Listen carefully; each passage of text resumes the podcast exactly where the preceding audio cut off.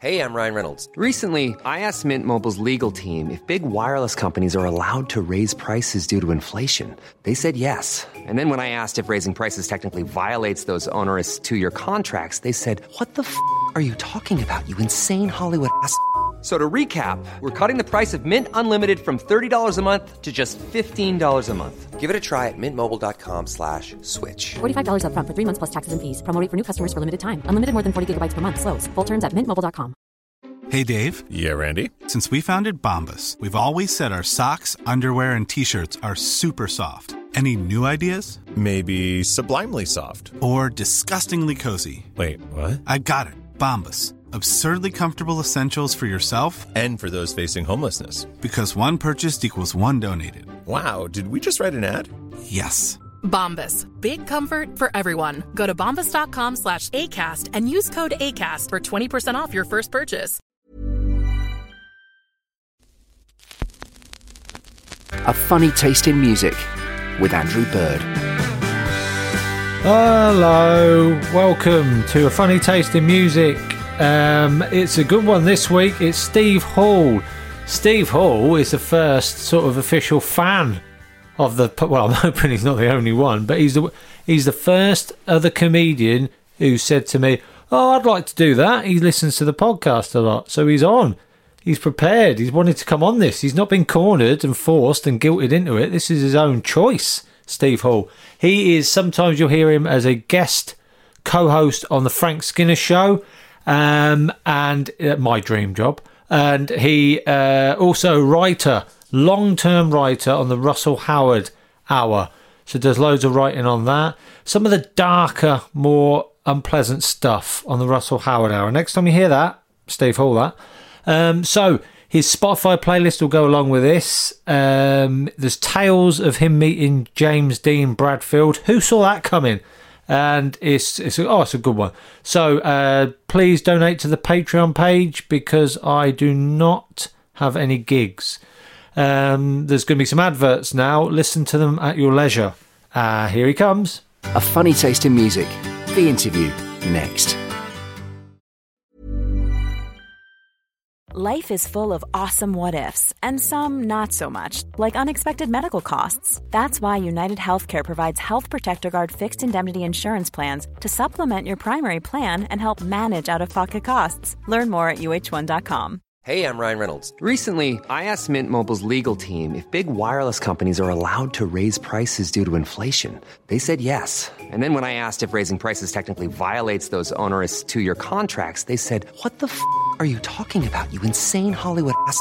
F- So to recap, we're cutting the price of Mint Unlimited from $30 a month to just $15 a month. Give it a try at mintmobile.com slash switch. $45 upfront for three months plus taxes and fees. Promo rate for new customers for limited time. Unlimited more than 40 gigabytes per month. Slows. Full terms at mintmobile.com. There's never been a faster or easier way to start your weight loss journey than with PlushCare.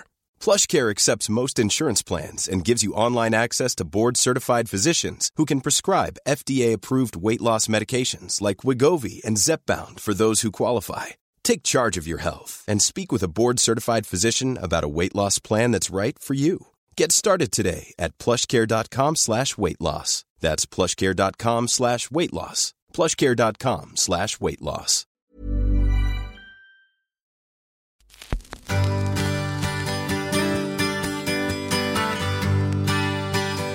You're a fan of the show. Yeah, yeah. Yeah, I've never had a fan of the show on. I don't want It's you to feel overwhelmed, like like you know, you meet. This is you on Parkinson. No, it's it's exciting because what I've been doing, we bought because we both put the wife and I we put on so much weight in lockdown. We bought an exercise bike, so I'll, I'll whack a pod on uh, and uh, and try and shed off the the lockdown weight gain. Oh, I didn't know. Oh, I didn't think of that. I've Yeah. not. I don't. I list. I don't really listen to podcasts while running or something. I don't think I. No, I haven't much. Um, uh, more car journey and cleaning and cooking podcasts for me. Yeah, yeah, yeah. But it's good to know that people might be doing that every now and again. Then during this podcast, I'll just go, "Come on, put it in. You're nearly there. Think how good you'll feel after.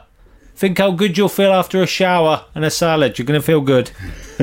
so yeah, you're the first fan of the podcast. That's come on. So you've been Well, it's great 'cause you exercising while of- listening. listen- as I listen to it, uh, there's there'll be like because these days, because everyone's iTunes is so sprawling these days.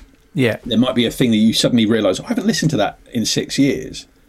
There's a Ah. few. There's a few like that, like when Rich Wilson was talking about the the, Yeah. and I, I had a real moment going, oh, you fuck, uh, yeah, like, and it was a real like, of course, it was like seeing it was being reintroduced to an old friend. Oh, they, they, this is just lit exactly some of the things I hoped for. Yeah, Things like that. Well, there was a lovely thing because I'd forgotten with the the. I don't know if you know. I don't know how familiar you are. Not with it. really. No, I, I listened to a couple because of, because of Rich Wilson as well. Yeah. Yeah, yeah. There's a song on on um, what's it called? Soul mining, uh, uh, called Un- "Uncertain Smile." Right. I don't know if you've heard that song, but that's that's one. It's a treat that awaits because it's there's it's about seven minutes long. There's a piano solo from Jools Holland uh, Oh. in it. That, that it's one of that. It, it's it's about two minutes long, and it just keeps like just as you think it can't get any more brilliant, it gets a bit more brilliant Oh, I love that. Yeah. and it's a real mind blower. And then there was a thing on Twitter um, of like this teenage girl. She'd videoed herself and she nailed the piano solo for the first time. right. And uh, I think, in fact, I think it might be Pete Paphides's daughter. He's like the brilliant music writer.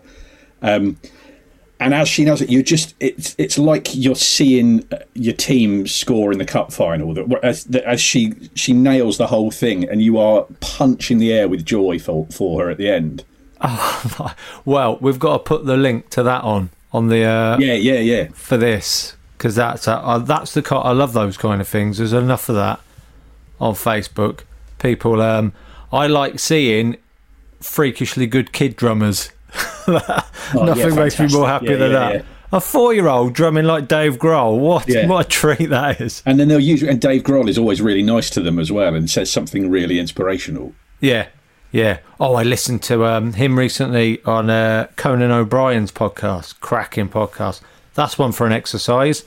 Conan O'Brien Yeah. uh, once uh, was it once a friend, Yes, something like that. That's produced by our uh, British man and lovely human being Colin Anderson, Oh, really? I didn't ex BBC. I sit on the few occasions I go to LA. I don't want to make it sound like I go to LA a lot, yeah. but um, we always catch up with Colin and, and his wife Mary.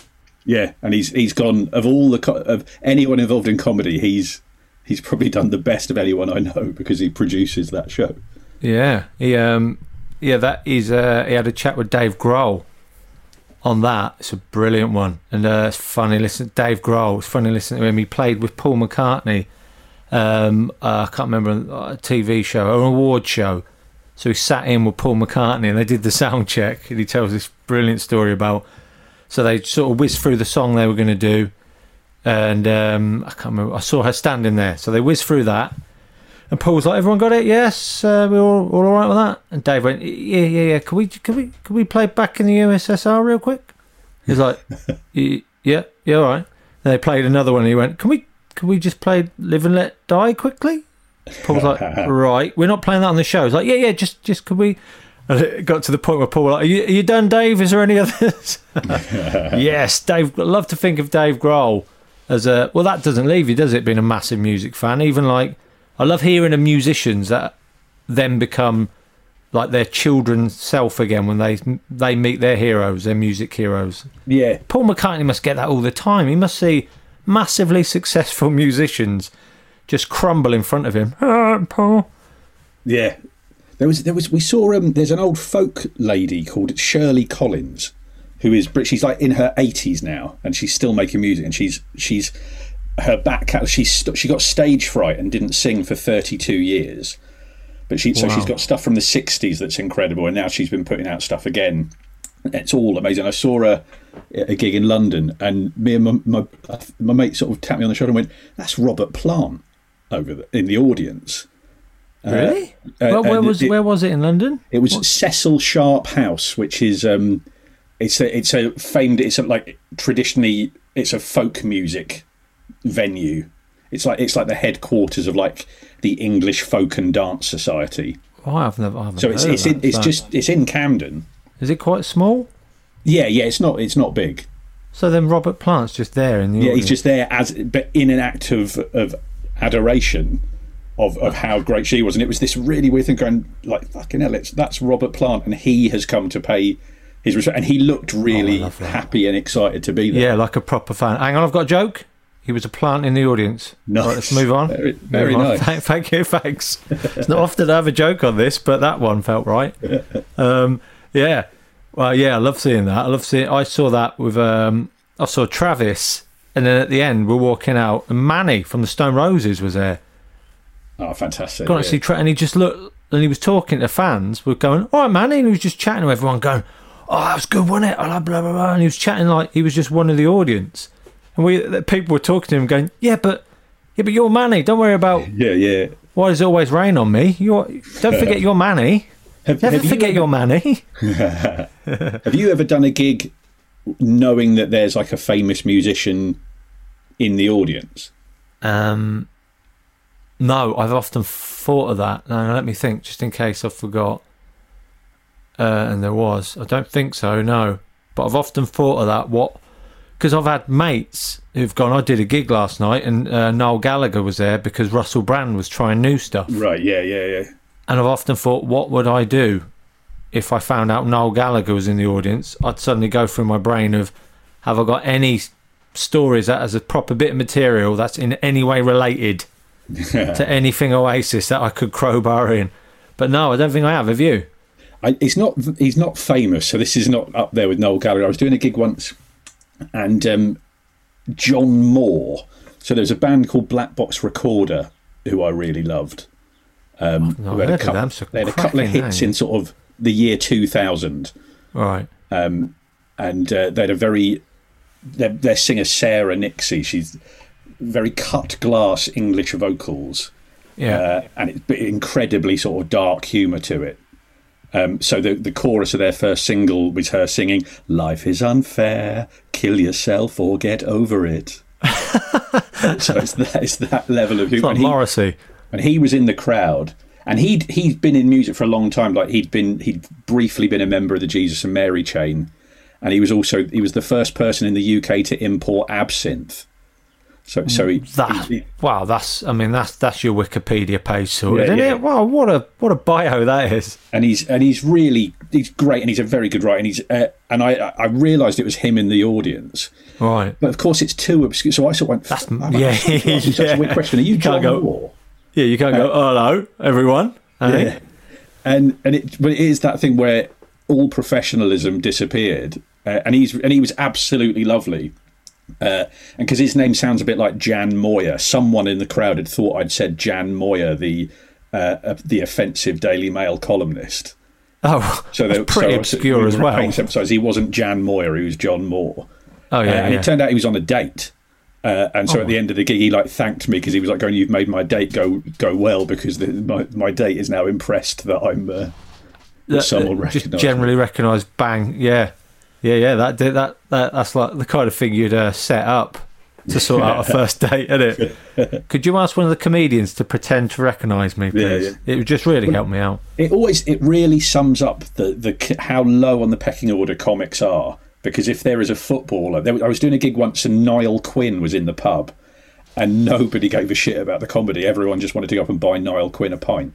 Yeah, yeah. I've done a gig where I did a gig in uh, Singapore ages ago, and uh, Ian Rush was in Oh, the audience because he does a lot of work, doesn't he, in Singapore on the on the channel?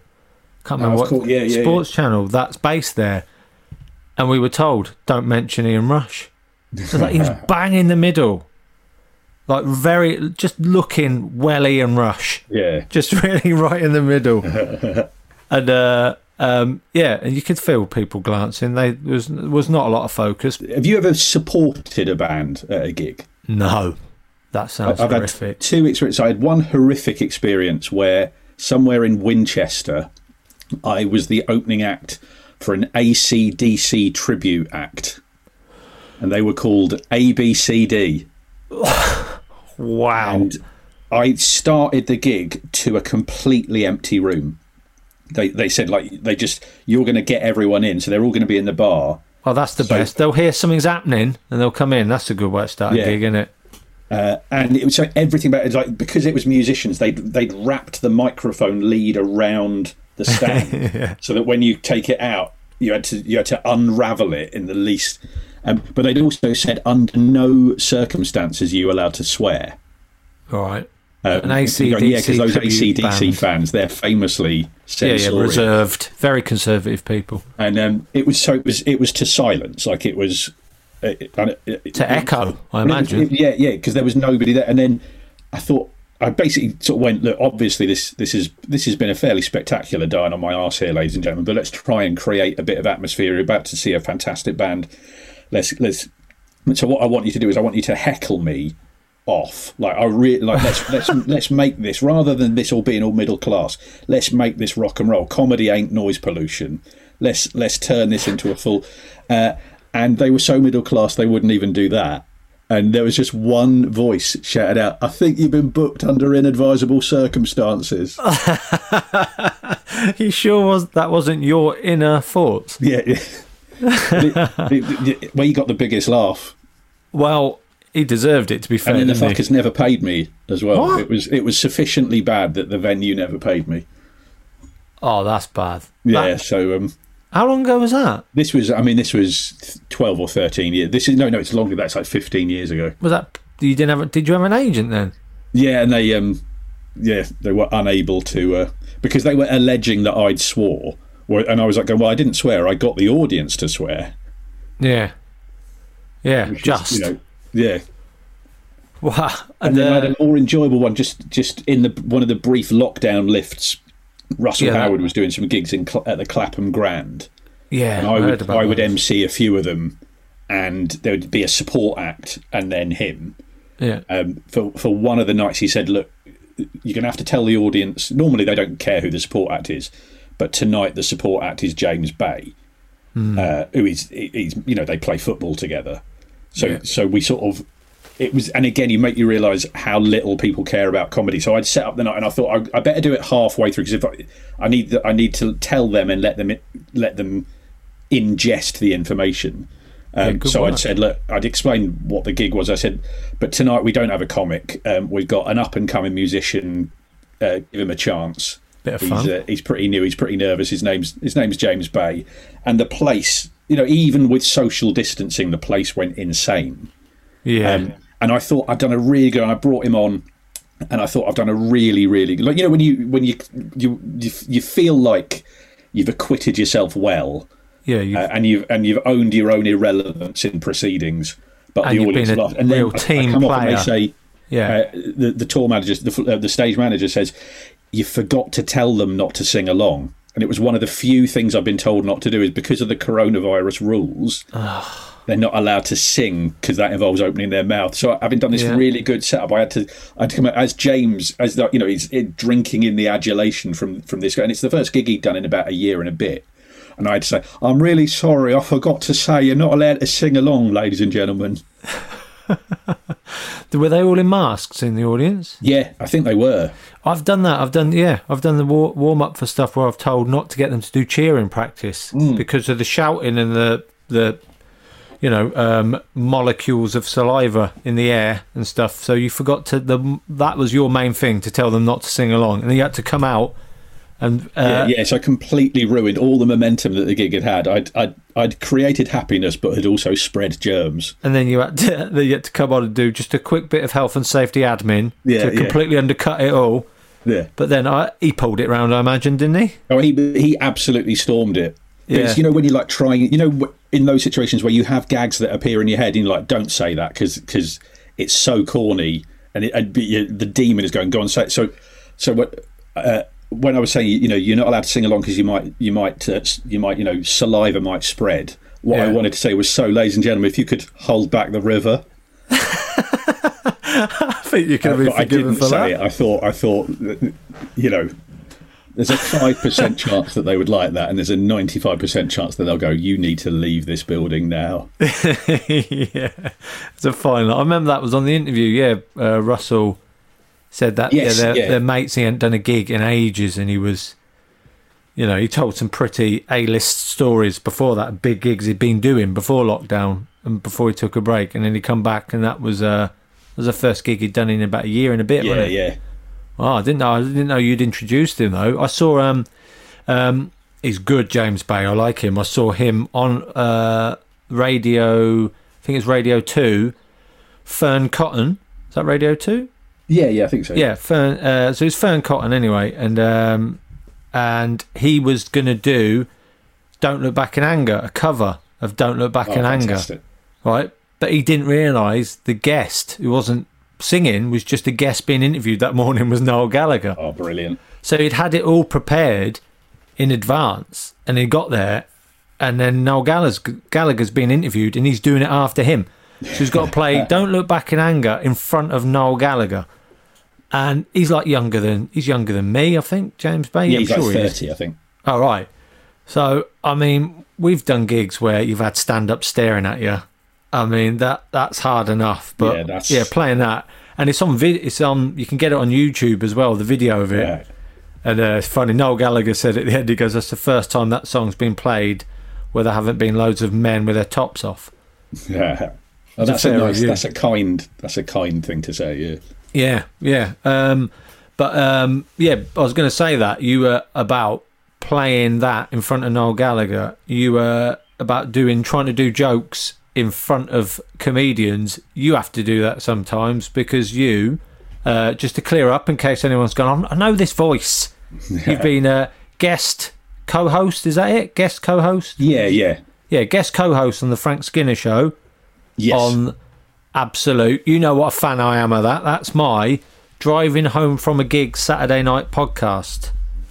Yeah. Yeah. Well, it, that, and that was because I'd, I'd been a fan of the show before I was asked, before I ever got involved. I, I listened to it a lot as well. Yeah, and uh, uh, that I mean, trying to trying to crack a joke in a very short link with Frank Skinner a foot away Yeah, from yeah. you. And, particularly because the way. I got involved, I the first shows I tended to do were when he wasn't there, and they and they either Emily or Alun would host it. yeah, And then um, and so I'd had this thing where I'd because it had gone well a few times. Um, doing that, you then have the thing of not only are you doing it with it to my mind, you know, one of the greatest ever stand-ups.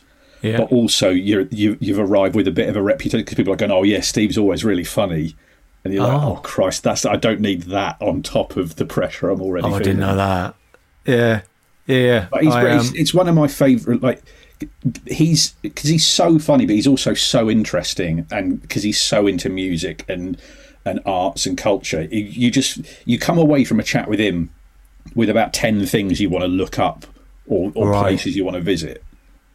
Yeah, yeah. I um, I get. I like it. Turned. It's turned into a bit of a joke when he was on tour.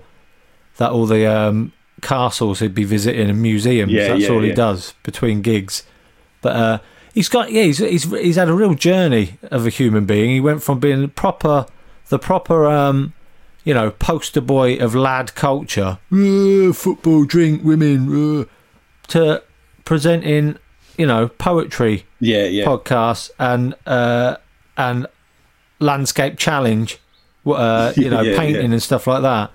Um, but yeah, it's his uh, it's his choice of words. I've told you this. I think about this probably once a month. It pops in my head. It's his choice of words where uh, there was. They said the producer of the show, their dad had texted in about one of the topics they were talking about. They said, "Oh my god, the producer of the show's dad has texted the show," and Frank Skinner went, "Imagine if that's the only way you can get in touch with her at the moment." What's the text say? The cat's been obliterated. it was the word obliterated. Yeah, I mean, if he said the cat's dead, that would have been funny, but the cat's been obliterated. That's, But, um, That's fantastic. but I he- remember once on the show, Alun Cochrane was talking about how his name is spelled. We were talking about people misspelling names, Yeah. And it was the fact that his name, that Alun, is spelled A L U N. Yes. Um, and then Alun went, it's the Welsh way of spelling Alan. Um, it's, it's spelt with a U. And Frank just instantly went, well, the Welsh love a U. and and Alun was saying to me, he's lived he'd lived with that name for for you know thirty odd years, and that joke had never occurred to him. Yeah. And Frank gets it in a second. Yeah. What was that? Two point four seconds. Yeah, He thought of that. Yeah, but he did that. Um, I read his autobiography and his obsession with Elvis So Yeah, he's yeah. obsessed with music, and um, and yeah, quite often at the I like on the radio as well. He shows his absolute disgust for bands that you're not really supposed Yeah. to do on radio, but he doesn't like the it's police. always, I, it's always really makes me laugh the way the producer for the podcast they have to edit out when he says something withering.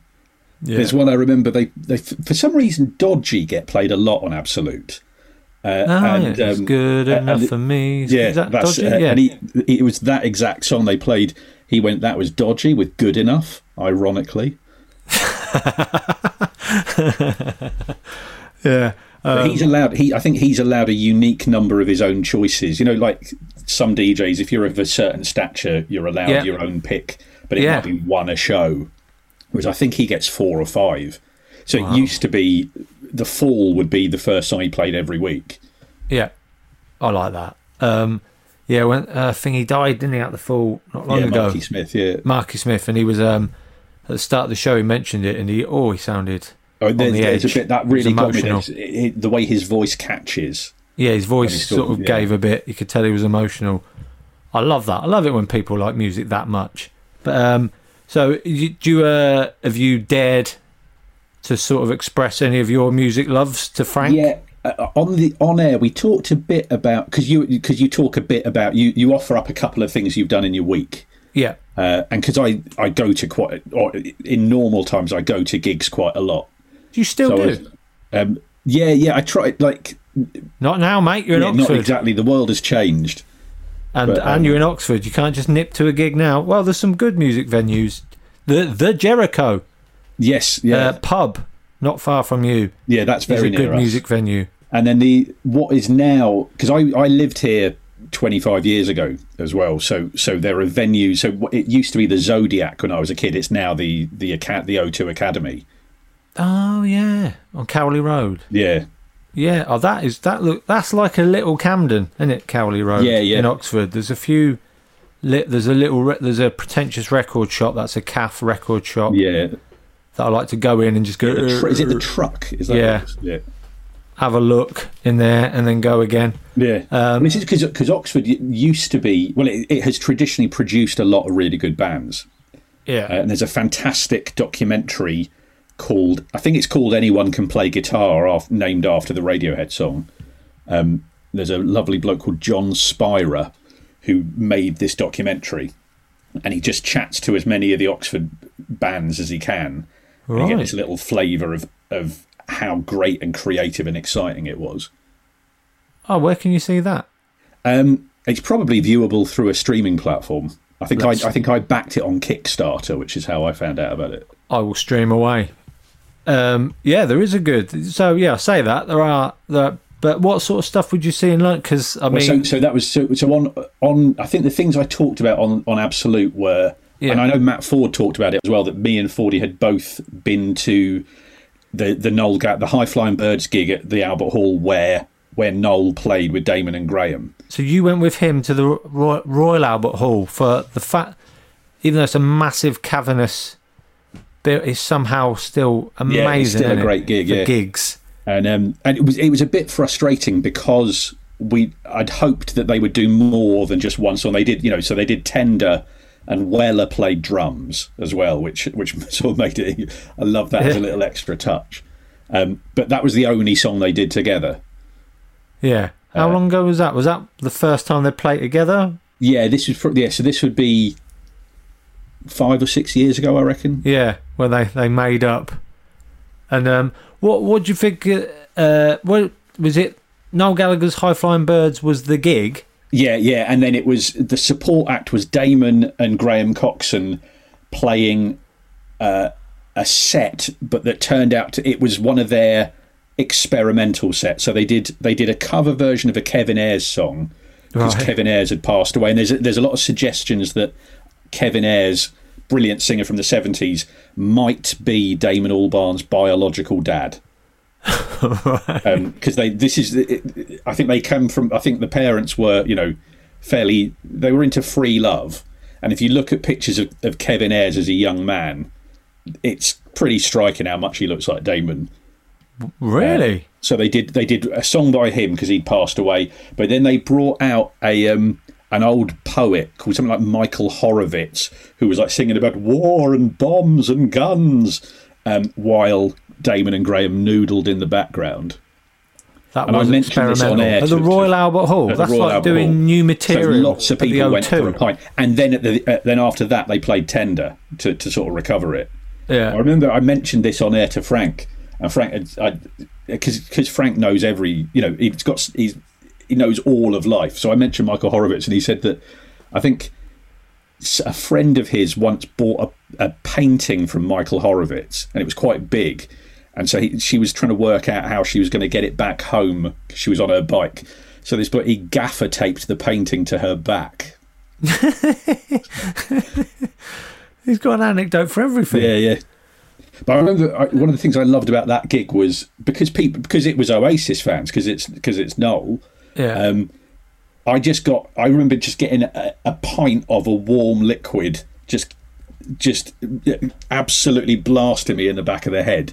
And I remember thinking, like, it's obviously piss. There's a small chance that's going to be beer, but I'm going to have to wait for the smell to find out what it actually is. And so it was like four hours. Like, yeah, yeah, that's definitely piss.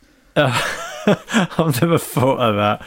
It's like uh, like developing a photo on the Yeah. back of your head. Yeah, yeah.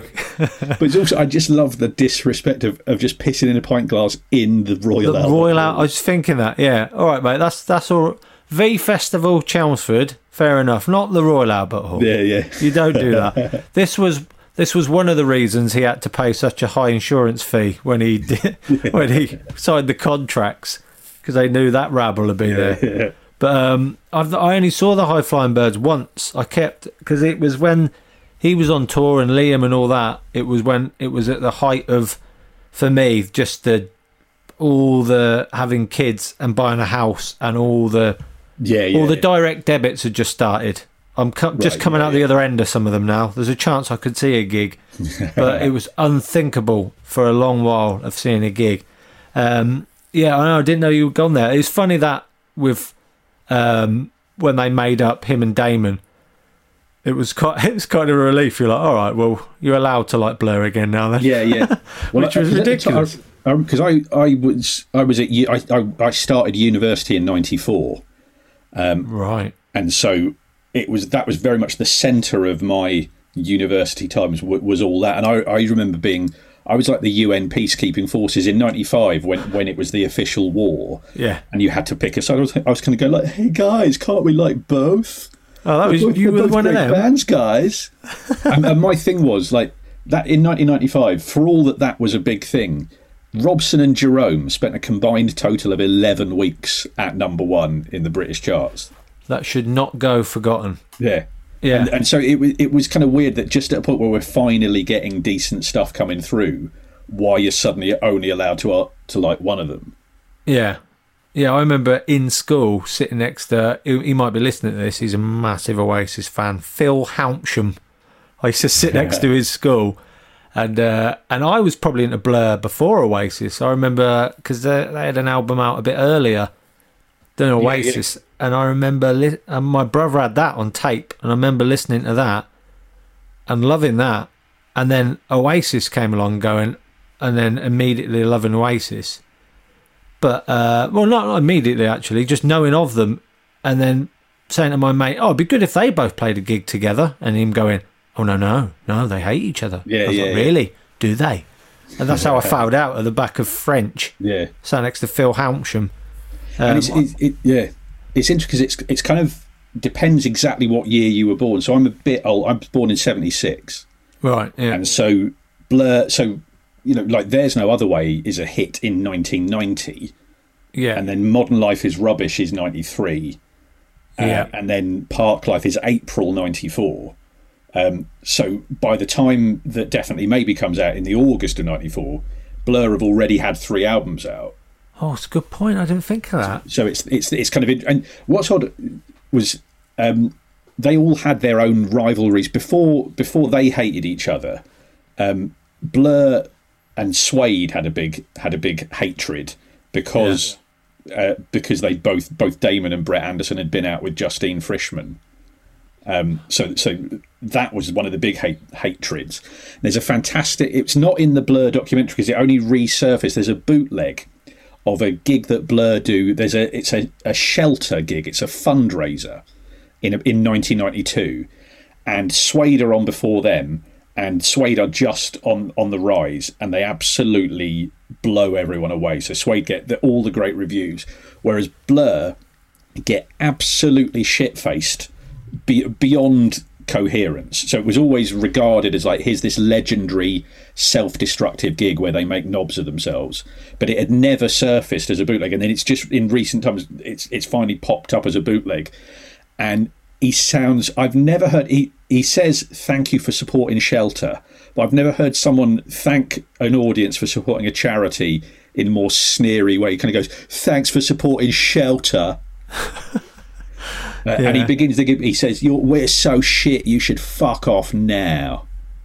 Wow. And so it's it's pretty. good- um, It's a good opener, isn't it? and so they'd had that rivalry, and then before '95, Oasis had a big rivalry with Shed Seven. So uh, I don't in that. sept- in September 1994, Is that all because of the uh, the shared font of their? Uh, yeah, that would be great if that was the reason. Um, it was. There's an interview. Noel gives an interview in August '94 in which he says, uh, "If we're the Beatles, who are the Who? Who are the Rolling Stones? We need bands that are really going to buzz, and it's not going to be the likes of Shed Fucking Seven. Um, and then so so that that makes the music you know that that becomes good content, good copy for a while, and then uh, on September the thirteenth, nineteen ninety four, a uh, a recently turned eighteen year old young man by the name of Steve Hall is given the chance to interview Shed Seven. So Eh? so uh, as a young man, I interviewed Shed Seven. Um, what what for? Uh, it was for my mate's fanzine. Uh, this bloke, bloke in my year at school called Arif Morby, who hates me to this day because I never actually finished the article. I did the interview and I never, I never wrote it up. You've still got homework to hand in, Steve. Yeah. So in the in in his fanzine, it, it, there's a little asterisk where he says, "Steve Hall of Boreham Wood, you are a wanker." Steve. Steve. So I went to the Columbia Hotel to interview Shed Seven it, and again, even and famous Columbia Hotel. yeah, and not not I think because because definitely maybe it only just come out, and there's obviously the song on that. So so uh, I, I remember kind of going, well, this is. I, I think this is probably a little bit above my skill and knowledge grade here, yeah. and um, I couldn't get the fucking dictaphone to work, so I lost half the interview. Uh, there's a point it, where I realise it hasn't recorded. And you can hear Rick, Whit, Rick Witter. The first bit of the interview is Rick Witter going, "Is it working now?" You haven't still got that, have you? I've still got it somewhere because I try and get them to talk about Oasis, and they don't want to talk about it. And then Rick Witter goes for a piss, and uh, I think it's Alan Leach. I think is the drummer. Yeah. He's quite happy to talk about it, so he comes back. Uh, uh, uh, Rick Rick Witter returns while Alan Leach is slagging them off. Uh, and and Alex is like, kind of, I don't give a fuck. I'll, you know, I'll get into a, you know, I'll, I'll take the piss out of them. And then Rick Witter returns and goes, "What the fuck are we talking about Oasis for? Fuck Oasis." And my heart starts beating because I'm going. The reason we're talking about Oasis is that I've asked about it, so it's it's entirely my fault. But I remember thinking, well, there's the headline, "Fuck Oasis," for the Yeah, article yeah. I never bothered to write up. Well, that's that was where your. Uh, I mean, as careers in music journalism go, you went out big, but you you you went down in a ball of flames. Yeah, You couldn't get the dictaphone to work. You caused an argument within the band, and you didn't Yeah. finish the article. because I did, I, and the reason I'd been given the chance to interview them was I'd interviewed Madder Rose, who, uh, again, with your relative youth, you may, might be a tiny bit before your time. Yeah. they were fantastic. Madder Rose, they were John Peel favourites.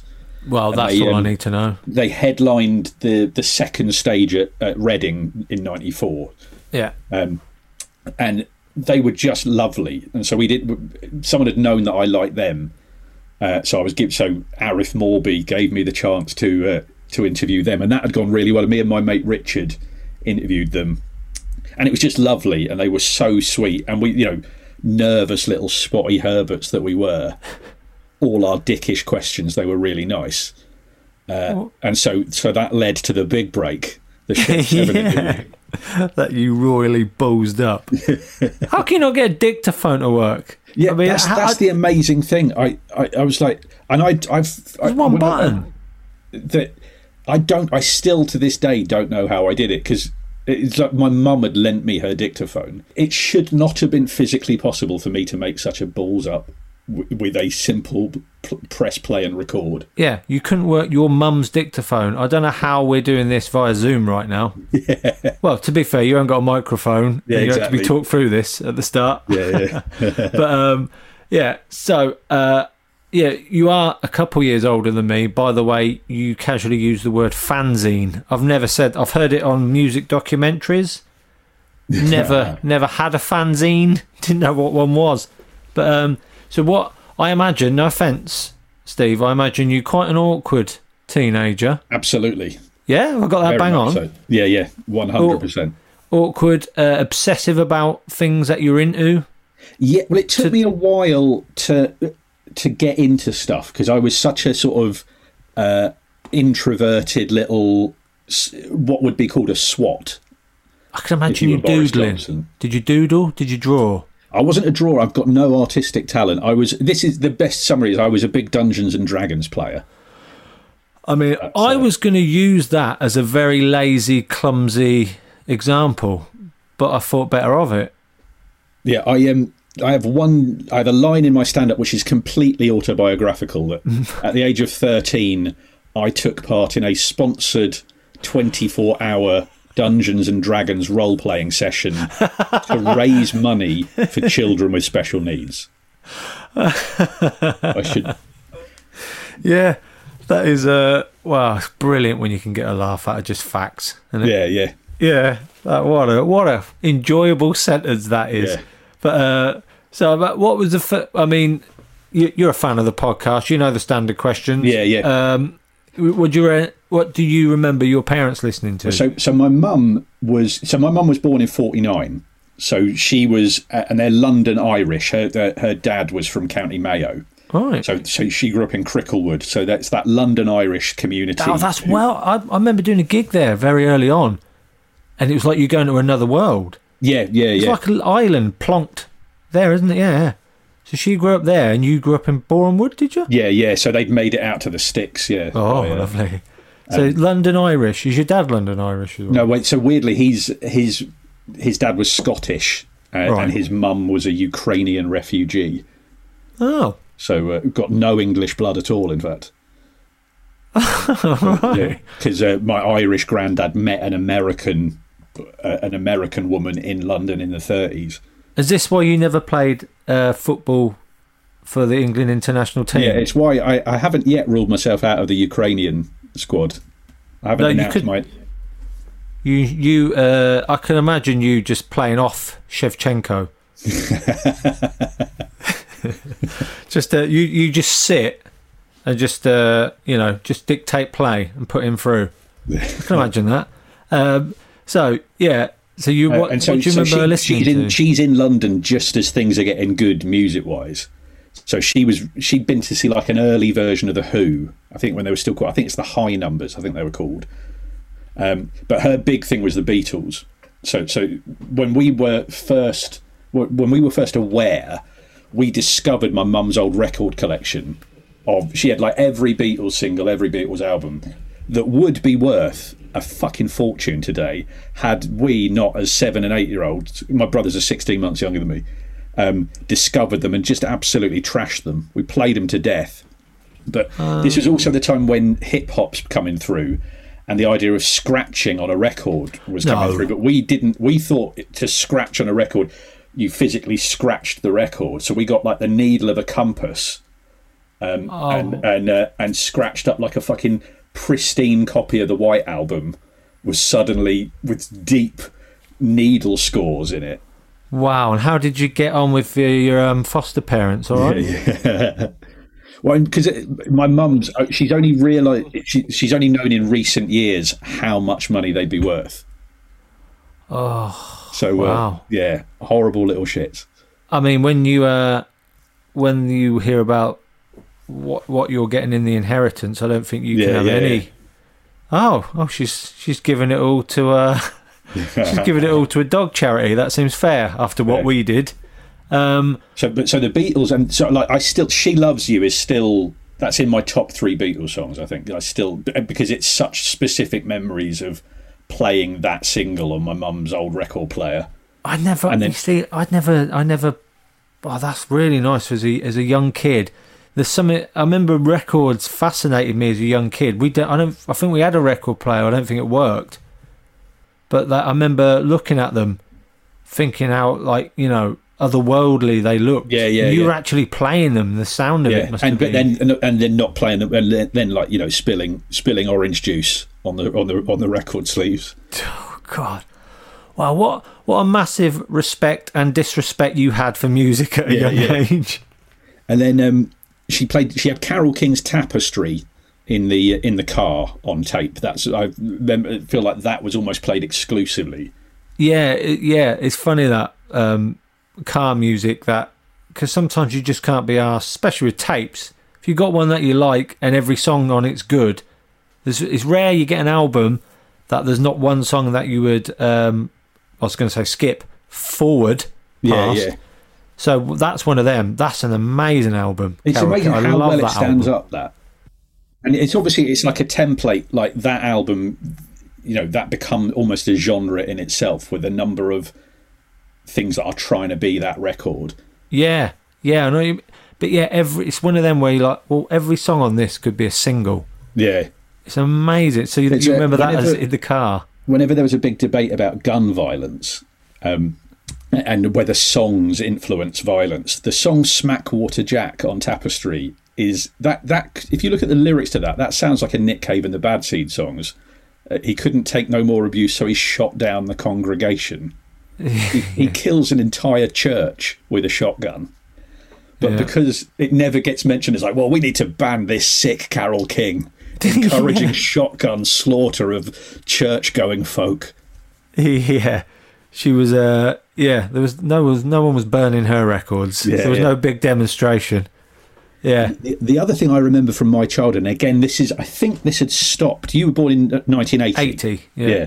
So I think this had stopped by the time you were a kid. That they used to play on kids' TV in in, in like the kids' TV hours. They would play the Monkees TV show. I remember loads. that. Just remember Uh, that. Yeah.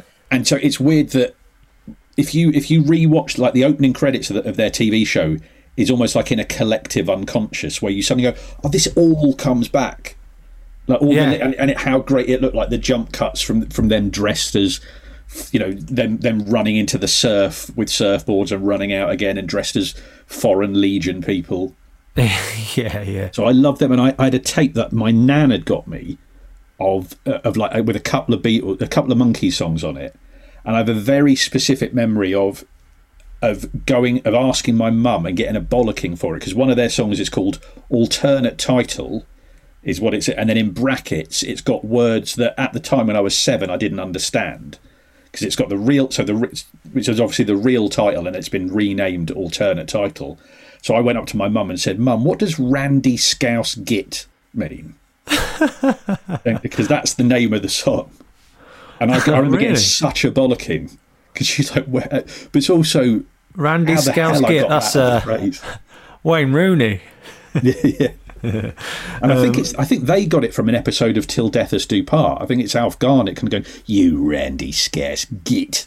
Oh yeah. Oh maybe yeah yeah that would make sense. You got a bollocking for saying that. But saying you had no idea what it meant. Scouse Git, yeah.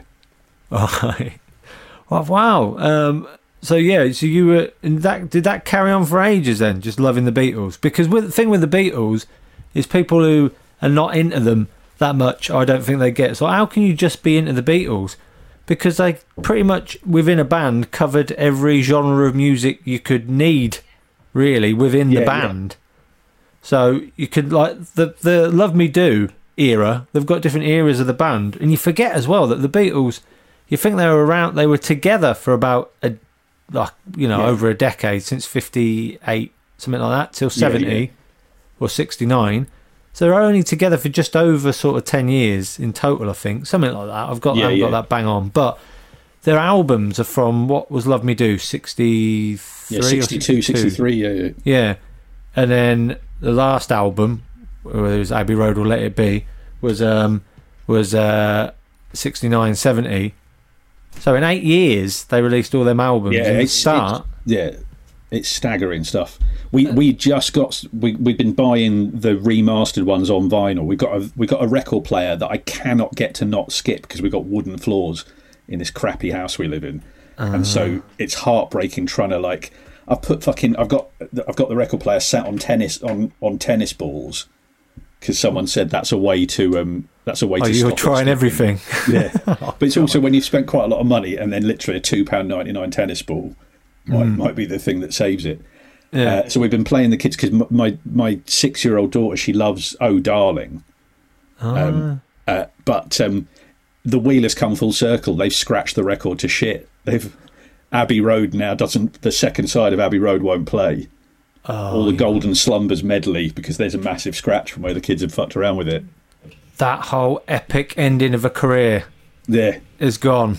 Um, and So- um, but I feel like my mum, I mentioned it to my mum, and she's like, "Well, now you know how it fucking feels." oh, she must be absolutely delighted, and she probably keyed your car as well. but um, so they, that carried on. So, but then when did you um, what what age did you suddenly find music of your your age? So, to my embarrassment, the first thing I really got into was about an Irish band called Clannad, who I've heard of them. um, they're sort of they almost invented their own genre again. They it's kind of Celtic New Age.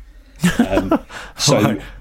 this is the, at the time they they did the theme tune to Robin Hood. The, the 80s version of Robin Hood. The of, TV yeah, the TV show. Yeah, yeah. I was remember sort of watching that, yeah. Robin, the Hooded Man. Uh, yeah. And so, like, the Enya, I think they're sisters with Enya, eh, or Enya is their sister. Yeah. So it's in, it's very much in that world.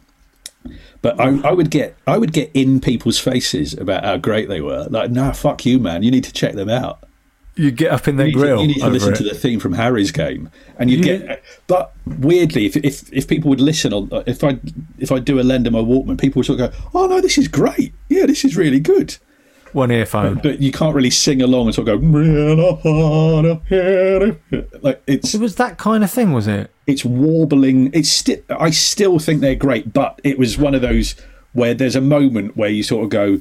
Um, I, I I've gone all in on Clannad, and I've ignored it. I've ignored everything else that's happened. And this is the point where most of the people in my year are buying "Use Your Illusions" volumes one and two.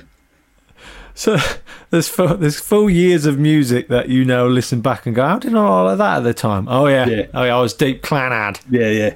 And then weirdly, my way into actual into like the music I listened to today was through comedy. That I I started I got obsessed with comedy before I got really into music, and I would what- go to. Um, so I remember, for example, going to sixth of December, nineteen ninety two, going to see Sean Hughes, uh, and his support act on his tour was Alan Davies. How old were you then? 92, I would have been 92, 16, I think. 16. Right, okay. and um, Sean would do jokes about it, it, you know about the modern indie scene. oh, he, He had, yeah, he had a he lovely thing, music, didn't he? He, he played loads of clips. He had, it- I remember he had like a bit in his in the routine, a bit in the show about being the person standing in the corner at parties, and how you're only allowed at a party. There's only one person allowed to be sulking in the corner, and if he gets to a party and there's someone sulking in the corner before him, he's got to be like, "Oh, can, can you fuck off? That's my that's my job." That's a really nice bit. And then he's got loads of callbacks at the end where he he would play music, and so so for the callback to that bit was it's it's REM singing "That's Me in the Corner," Yeah. and then he's like, "Oh no, Michael, do you mind if I?" So he does that, and then the final gag is that he says, "Oh, it's the Inspiral Carpets," but rather than being a, cl- a clip from one of their songs, it's the Inspirals who said, "Fuck off, Sean." Oh, lovely. So it's a nice little. He's pulled the rug. But I remember the thinking, I remember hearing that and thinking, oh fuck! I if if Sean Hughes is mates with the Inspiral Carpets, I should listen to the Inspiral Carpets because of that. Oh right. So hang on. This would have been. Was this uh, was that like an An Edinburgh show. That sounds like an Edinburgh No, this show. was that- this was a tour show, so this was this was in London. Yeah, but is, was he touring an Edinburgh show? Because that sounds like a. I'd show imagine show. so. Yeah, yeah. yeah, yeah. So from him, from so from that's weird. I've never heard of anyone who's got into music through comedy. Although I kind of do that if I'm really now, if I'm a big fan of a comedian or um, you know um, somebody in something, and they talk about a band they love, they go on about it. You think, well, I should yeah, give it yeah. a go. But you straight away, so you got into music through comedy. That's weird. Yeah. You don't hear and that it's, often. it's interesting. Like I, I know Jen Brister on, on this on this podcast talked about Carter, Yeah. uh, and she Give them the full title. Carter, the Unstoppable Sex Machine. Yeah. And she didn't much care for them, but again, they'd been. I think there's a Newman and Baddiel video where one of them uses the walk on music is is Bloodsport for All, Which Uh, is so- Carter. yeah. All right. and and again and again that's all the the connection with comedy and music. I once um at a music festival I I I emceed on Jim Bob from Carter playing some solo stuff, but on the comedy at the comedy stage Right. because they were really funny. They their, their lyrics are very you know there's lots of wordplay, lots of puns. Yeah. Um, so they were really fu- they were a funny band. Which obviously gets sneered at if you dare to be humorous in your in your In rock music. music. Yeah. Yeah, that's weird. there's another. That's another brilliant YouTube thing. If have you ever seen them attacking Philip Schofield at the Smash Hits Awards?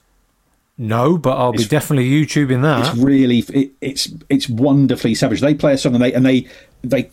So I don't know if it's jokingly, but they, they like kick over some of their their monitors at the end of the show, and Philip Schofield really sarcastically goes, "Blimey, that was original." and he's dripping with sarcasm. And so, so one of them just you just see Philip Schofield just get wiped out as one of them dives. And there's a noise. That They didn't know Schofield then, so it makes. wasn't a hate crime, was it? No, no. The yeah, No, this no, was. They weren't to know. Looking back, um, wow. So there's, uh, yeah, there's, there's weird. There's lots of little connections from comedy where you- where you sort of go, "Oh right, yeah, I probably got into that b- because of that." right, yeah. I So like must- Rob must have some of Newman. In fact, some of it would be overly cool. I remember Rob Newman had a joke, which this this is more like putting yourself. This is just telling the world that you like a particular sort of music. He, he, he, he had a joke that was like, someone needs to go up from, someone needs to go up from Bob, to, someone needs to go up to Bobby Gillespie from Primal Scream and say you can't dance, and then Right. just walk away. And I remember at the time thinking that's not such a great joke, but that is a way of te- of you of him telling the world that he likes Primal Scream. Yeah, yeah, yeah. It, uh, it's it's cool though when uh, comedians are. Hang on, the dog's trying to get out. You'll know from listening to this. Yeah. He's been fairly quiet throughout. You want to get out, mate? Go on then. Go, sunshine. Um, Do you, do you know? Um, oh, the pop shield. But um, Do you know the song? Because he's the dog's called Tony. yeah, Do you know uh, the two Tony songs? I know. Do you know Tony's theme by the Pixies? no. It's a great song. It's, it's- I like to think of your dog now. This is a song about a superhero named Tony. It's called Tony's theme. but then there's another one. It's called People Who Died. It's by this punk dude called Jim Carroll, and he's, he just lists all his mates that have died. In a song. The line that something like while on drugs, someone says so and so said, "Tony, can you fly?" Tony couldn't fly. Tony died. So Hang on, so now, when I hear that song, I picture your dog flying run through over. the air. Um, did a Tony couldn't fly when the Ford Fiesta hit him? Um, have you? Uh, this song is that got? Is that just the whole song? Is just him listing people that have died that he knows? Yeah, yeah, it's done. Yeah, like it's it's a genuine tune. It's not. It, I've, I've made it sound a bit shit. It's quite. He was like a poet who, yeah, he'd just seen an awful lot of stuff, and so he lists the friends that he's lost up to drugs or.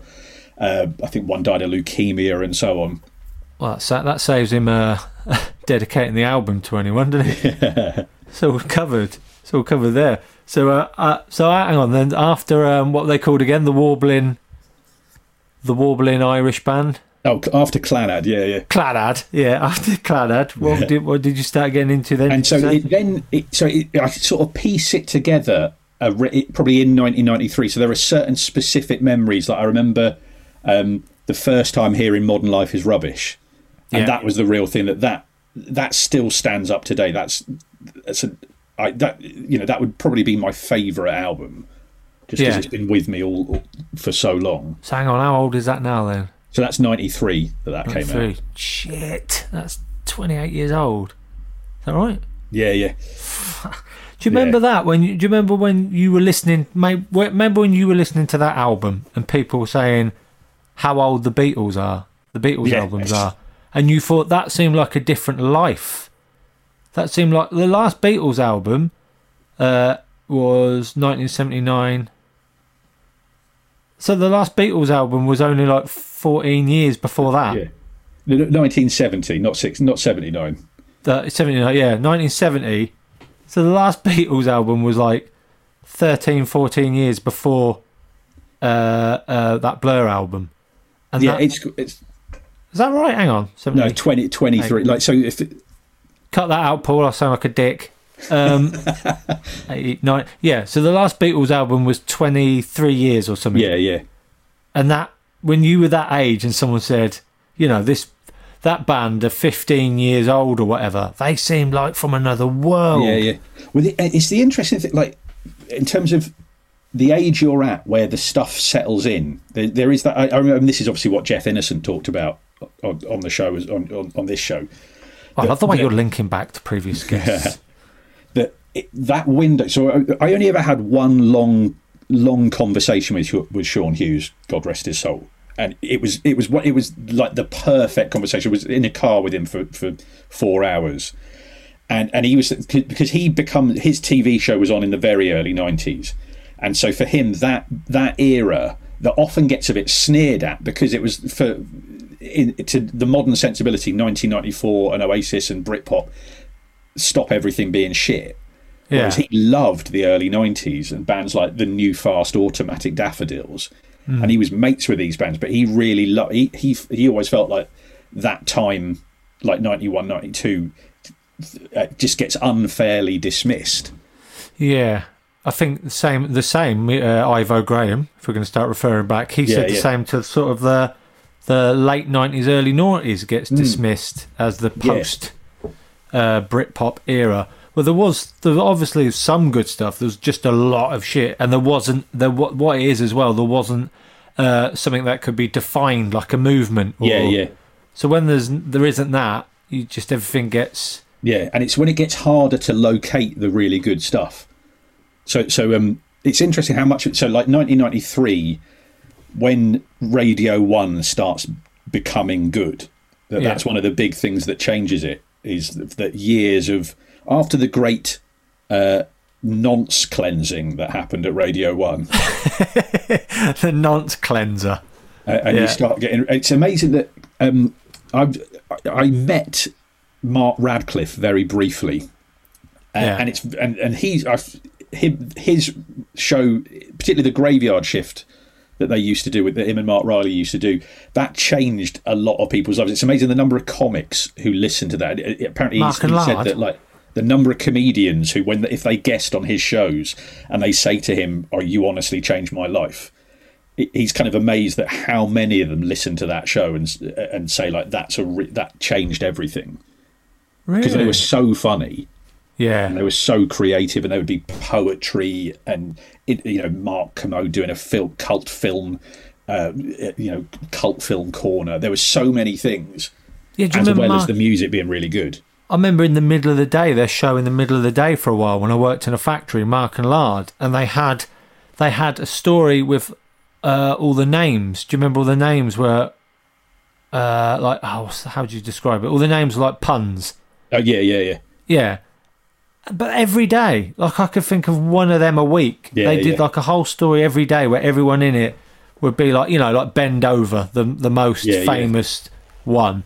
All the names were really original, tenuous, stupid versions of those. But like, you know, I thought, how are they doing this every single day? They were amazing, yeah. Yeah, I, I, got I had a very weird. This is in fact this was like the last gig I went to before the lockdown happened. That um, it was an amazing like. I've got an old mate called Simon Love, who is it? He fronts the. He, he, he had a band called the Loves, who were they played like four Peel sessions, um, Right. back in the day, and, and I was I know him because my old girlfriend used to be in his band, and the the girlfriend is long departed, but I've stayed in touch with him, um, and he st- he puts out stuff um, it, it- under his it's now, his it's now Simon Love and the Old Romantics. All of their stuff is great. It, the, the Loves themselves had a song called "I'm Gonna Get Fucked Up." that, that I still play a lot. It's an absolute banger. Um, but he's got he, he gets played on Six Music sort of thing. Um, yeah, there's a really good song called I, "Not If I See You First Yeah. uh, that got played quite a bit. And he was on a bill. It was him and then Mark Radcliffe's band called Une, U N E, and then Helen Love, who were a sort of uh, a, an indie indie band who were really great. Who Chris Evans was particularly cunty about uh, on Radio One, but they they're they're really great. But it was this kind of perfect lineup where I got to I got to have a bit of a catch up with Simon and then see Mark Radcliffe. And it turns out that the, the other bloke, this Une is two blokes. It's a really, they've just got one album out. And it's really, really good. Um, but the other bloke who uh, um, uh, who does Une with Mark Radcliffe is a bloke called Paul, who I'd never met.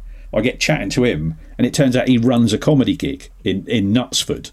Uh, and so uh, we swapped phone numbers, and he was like, "Well, yeah, you know, drop us a line. I'll put you on a, I'll sort out a gig." And obviously, there hasn't been any comedy, No, but you so- will so get a gig out of it. But it was, um, but I was kind of slightly overwhelmed because I'm thinking I've just gone to catch up with an old mate, and I've ended up having a chat with Mark Radcliffe at a point where they've just finished a gig, and Mark Radcliffe is 62 years old and clearly wants to go to fucking bed.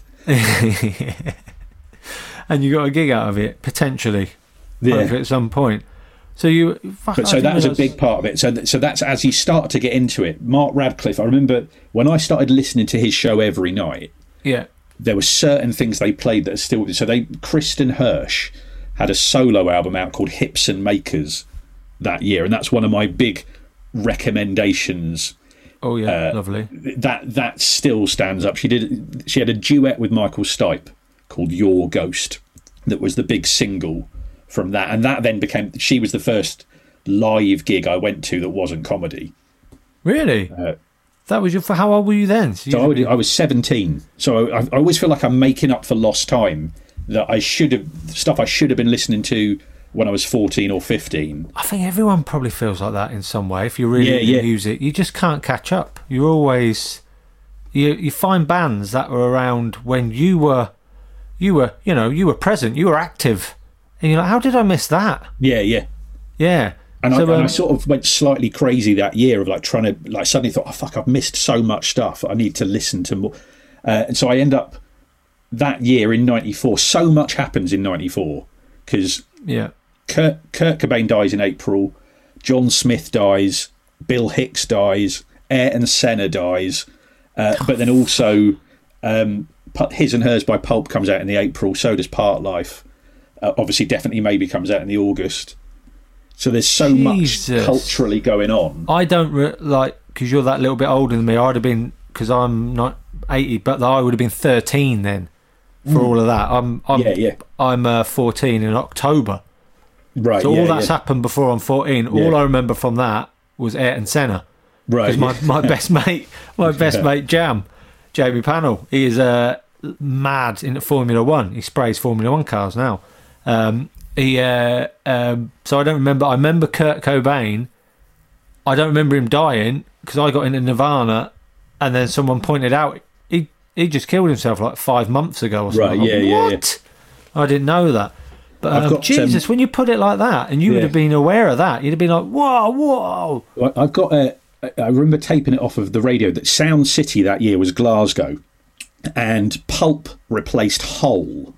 Um, uh, and this was this is in the gap between uh, Kurt going into the coma in Rome and Yeah. before he before he dies, and so Jarvis comes out to a very hostile Glaswegian crowd, and this is being broadcast at like seven thirty on Radio One, where um, uh, he's like going, "I'm sorry if you thought I was going to have bright red lipstick and be wearing a pink dress, but I'm afraid Hole can't play tonight. Apparently, Kurt Cobain is tidying his living room, and Courtney's got to make sure he doesn't take any drugs while he does it. So it's pretty. he's like going. It's really hard being a rock star. It's just really difficult. You, you know, you've got to get up at like eleven a.m. so he's being sarcastic, and the crowd absolutely hate it. So they're like, there's a bit really loudly. You hear someone shout out in a Glaswegian accent, "Wank balls!" That's good to know that went out on Radio 1. yeah. Another And thing Britpop can be proud of. Someone with accidental timing, just before they play the first uh, strums of babies, you hear someone just go, "Pulper shite." You can rely on a Glasgow audience for So, that. yeah. And so, so all of this is happening, and then like the year, because I know you've talked about um, when you got your GCSE results. It's when Be Here Now came out Yeah. on the day I got my Um, results. Yeah. the, the my version of that is the day my A level results came out. Yeah. Um, Oasis were playing the Astoria in London. Oh, Uh, and my mate, someone I knew was like going, "I'm, you know, lads, I've sorted his tickets. We're we're, go, we're going to go and see it. You know, we'll, we'll we'll get the results. We'll meet up at one a.m. at one p.m. at the school. Uh, we'll have a, you know, we'll drink in the afternoon. Then we'll then we'll go into town. Um, and that was the day we found out that this bloke was just a total bullshitter. Ah, what? Uh, and it, and it was and he was like it was something like, oh, I've lost the tickets, so they never came in the post.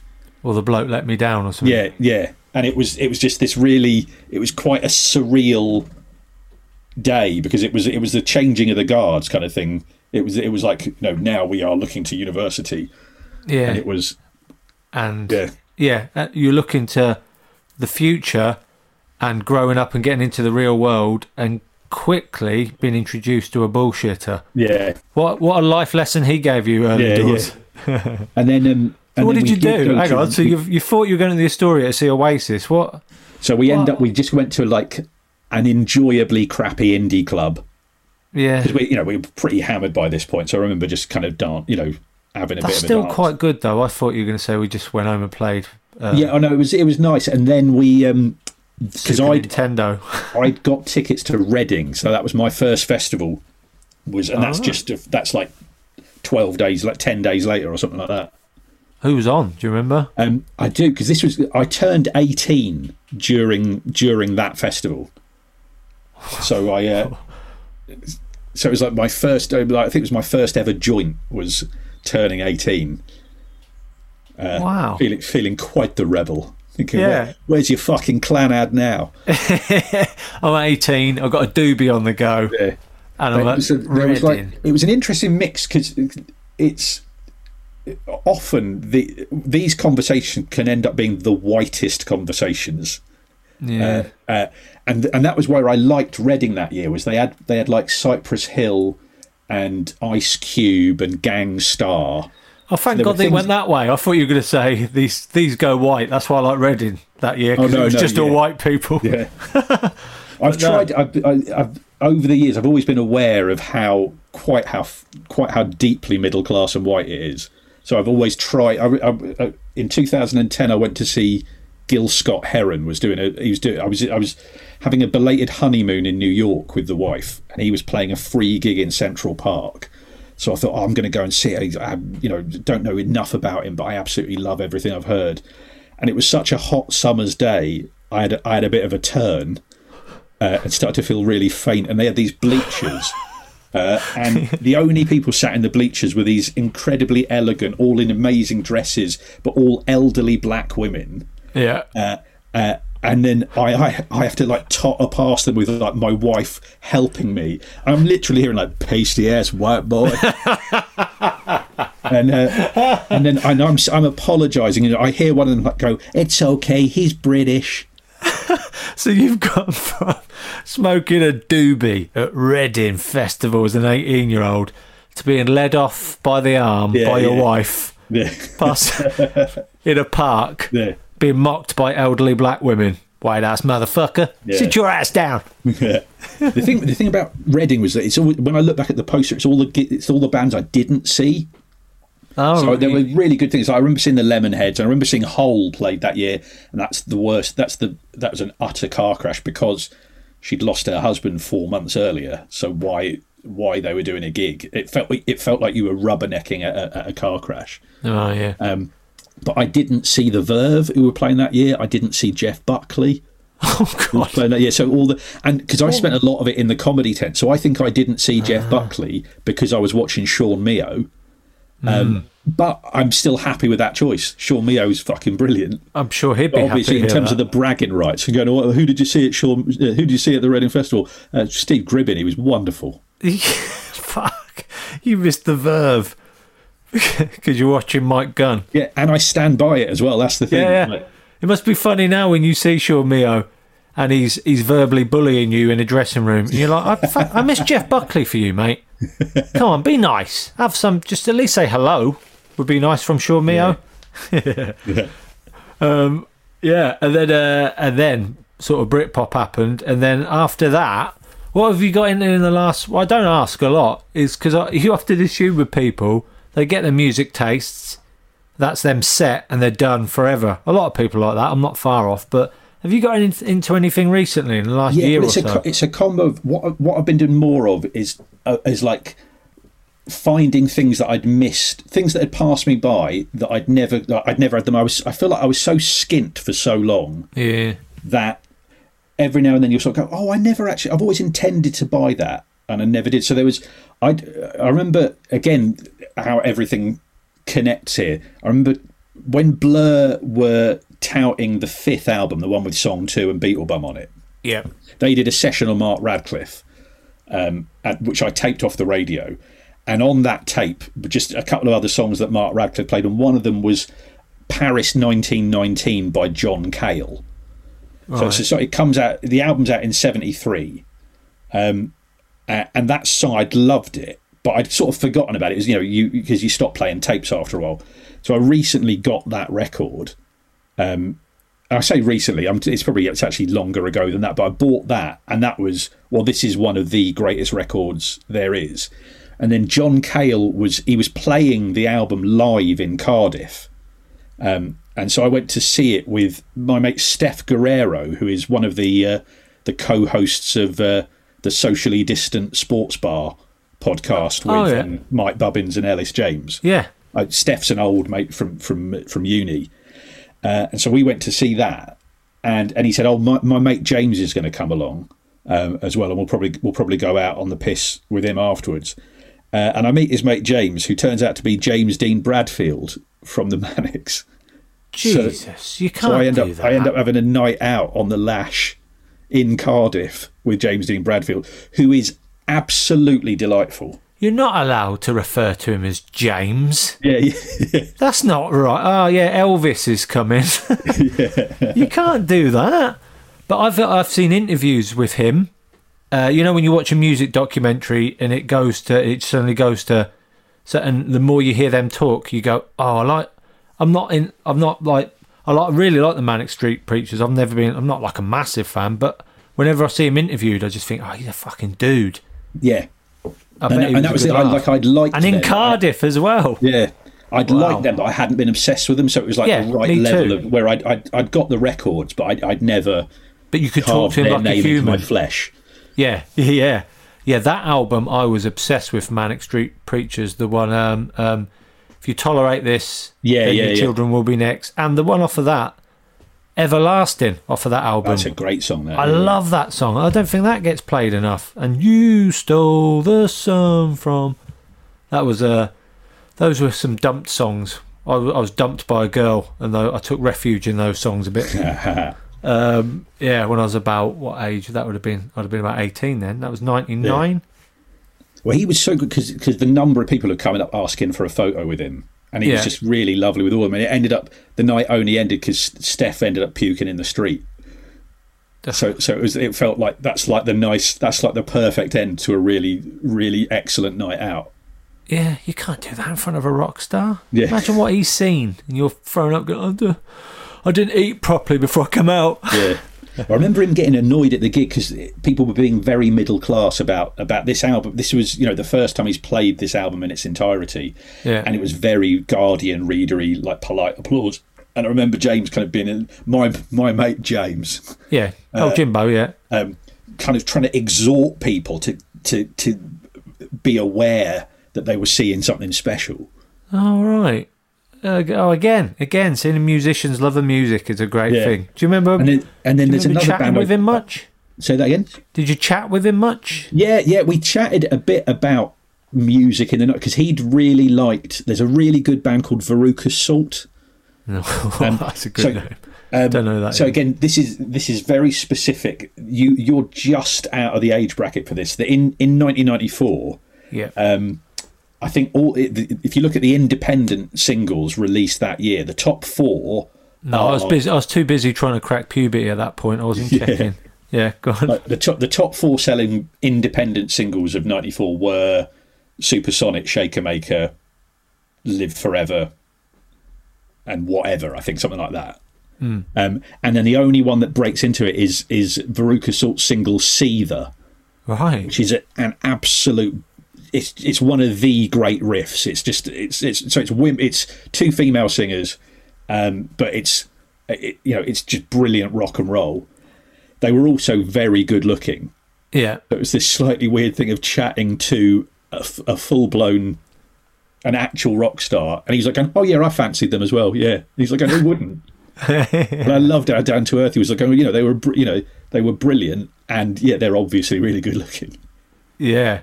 Wow. But that, their first album, American Thighs, the first Veruca Salt album, is that. That's yeah, that's another recommendation. That really, it's an absolute belter. We'll get I'll get that on there then. So um so that I mean it's a good place to finish you talking to James Dean Bradfield. Yeah. Out I've, of the I've got, I, I actually took notes. I've got. I made. I was, I was trying to put aside things, and I realised I, I barely scratched the surface. I know. It goes on for yeah. Um I'll is there mention- a band is there a band or a gig or something that you want to mention that you'd be annoyed? Yeah. A- that's so what I'm going to do I'll at the end of the podcast. Now I'm going to have an am- a kind of an amnesty kind of thing to make sure because I'm getting follow up emails from people. Yeah. I'll try and I- I'm going to try and so the the things to mention: Darren Hanlon, uh, Australian singer. Yeah. Again, links to comedy here. So he's an Australian, like folky indie, brilliant songwriter. And I first I buy I buy his album when when my old sketch show do Melbourne in 2007. Yeah. and then I end up doing some late night radio shows with the pedantic comedian Daniel Daniel Kitson. I know of him. Uh, um, Yeah. We do we do the two a.m. to six a.m. slot on this local radio show. Three triple R it's called. yeah, um, you do that with him, do you? I did it four times. Oh, ever. okay. Um, Okay. uh, and uh, and so we discuss a shared love. I'd only just bought him. We we discuss Hanlon, and then six months later, I'm visiting my then girlfriend, now wife, for the first time in Melbourne, and Daniel, by coincidence, is doing uh, a month run at one of the arts festivals there. yeah. Uh, and so, and we actually we do the radio show again one time, and he then says, he says, look, I'm, I'm, my mates asked me to be in a video. Do you want to come and hang out with us tomorrow? And he's the star of one of Darren Hanlon's videos. And so we get to hang out with him, and it's this bizarre thing that he's that Darren Hanlon is the first thing I ever talked to my now wife about. Our first ever conversation was about how great Darren Hanlon is, Yeah. uh, and then six months later we're we're in his video. So that I'm in it for like three seconds.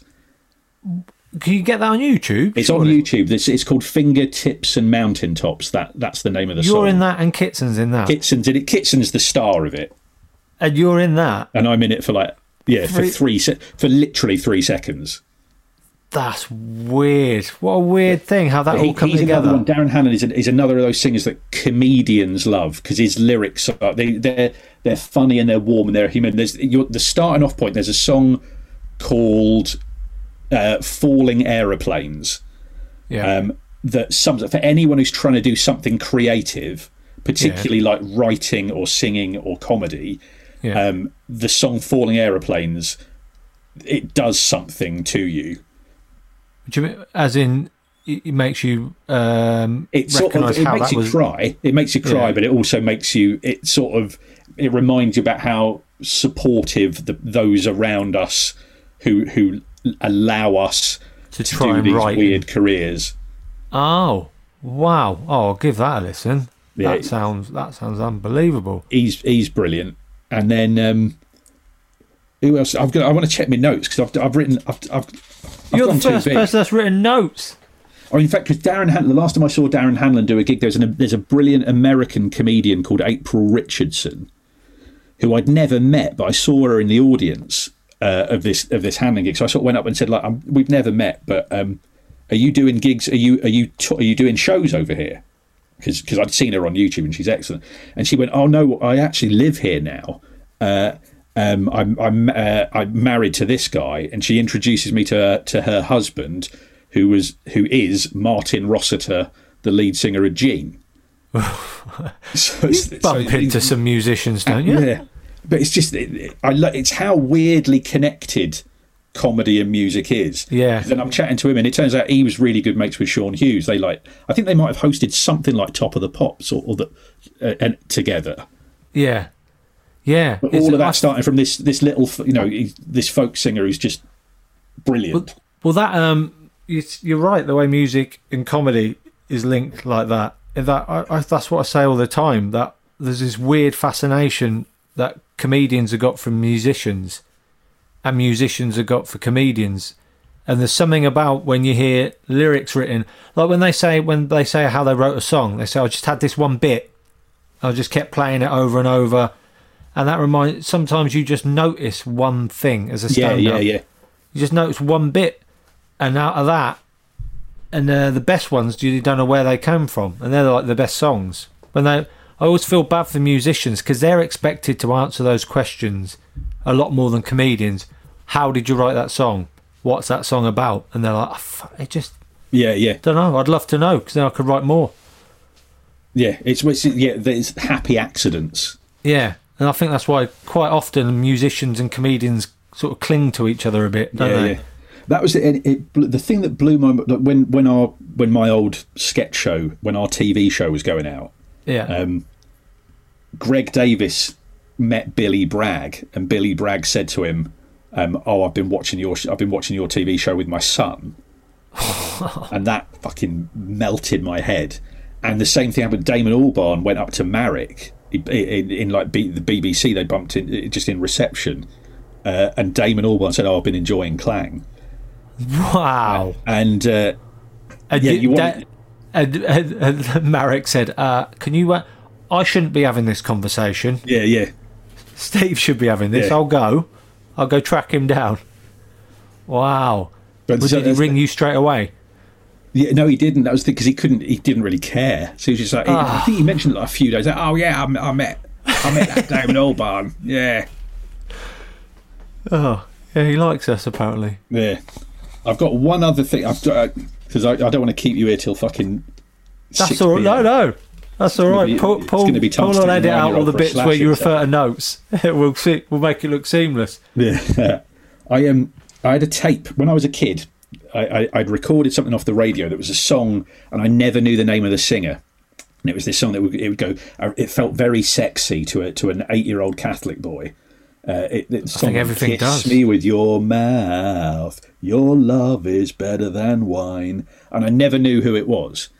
Um, the and priest. then years I hadn't thought about it. Had it on it, you know. It was like you know those tapes you make when you're like being a DJ when you're eight, and it's like Oh, yeah, done a when you're just mixing. station. Yeah. So I remember like I've, there's there's one I've got with my brother Lawrence, and he's like going, "It's the station for you, ninety five point two. And then it's and then five seconds later it goes, "Mom," and then it breaks off. But, but- so for years I never knew this single was, and then in '95 I'm on a coach on the way into London with my friend Ashley Blaker, now producer of the radio series of Little Britain, and uh, comedian, Britain's only Orthodox Jewish comedian. Right. Um, and we're on our way to see this gig, and he said, uh, and I've gone. He said, "Look, I, there's a, this bloke that Time Out really love," uh, and he's telling me about the the history of this bloke called Stephen Duffy, and he says, "Oh well, he had a hit in the in the eighties with a band with a song called Kiss Me." And I have this moment like going, "What the the, the jig, the missing jigsaw piece has finally come in." That this song that I've never known who the singer was, Yeah. I'm on my way to see him live, uh, and and the mystery is finally solved. Oh. Uh, the uh, and at the gig there was a there was a promo at the gig. They were handing out a free drink, endless free cans of a new drink uh, that we had. So we had seven each of these because they were free. Um, without checking what they were, but this is October 1995. We had seven cans of the free drink Red Bull that they were just launching. 95 was when Red Bull came Yeah, out. yeah. And you had seven of them. because we had no idea that they were an energy drink. So yeah, we basically we you know we would have happily kicked a homeless man to death on the streets of London. We were so wired by the end of it. Wow, you're off your tits. You could have OD'd. Yeah, and then um, Steve, but it's seven one of the- cans of Red Bull doobies at Reading. I didn't realise you had such a I checkered was a, I was a, I was a rock and roll animal in a Yeah. very very lower middle class way. yeah. But he's then so he's he's one. St- Stephen Duffy's had there are two albums that he had in his Britpop phase. One's called Duffy, and one's called uh, I Love My Friends, and both of those are absolute pearlers. Right. I'll get on I- them. I had a chat once to um, John Harris, the the bloke. You know the bloke. Have you have you got? Do you know Wibbling Rivalry? Yeah. Do you know that? Oh, yeah. I, I bloody love Wibbling Rivalry. I listen to that endlessly. You're on about the Oasis. The Oasis, the highest ever arguing. charting interview, an interview that reached number fifty-two in, in the in the pop charts. Yeah. And um, the interviewer interviewing them is John Harris, All Um, right. and he was he's brilliant music writer and just journalist in general.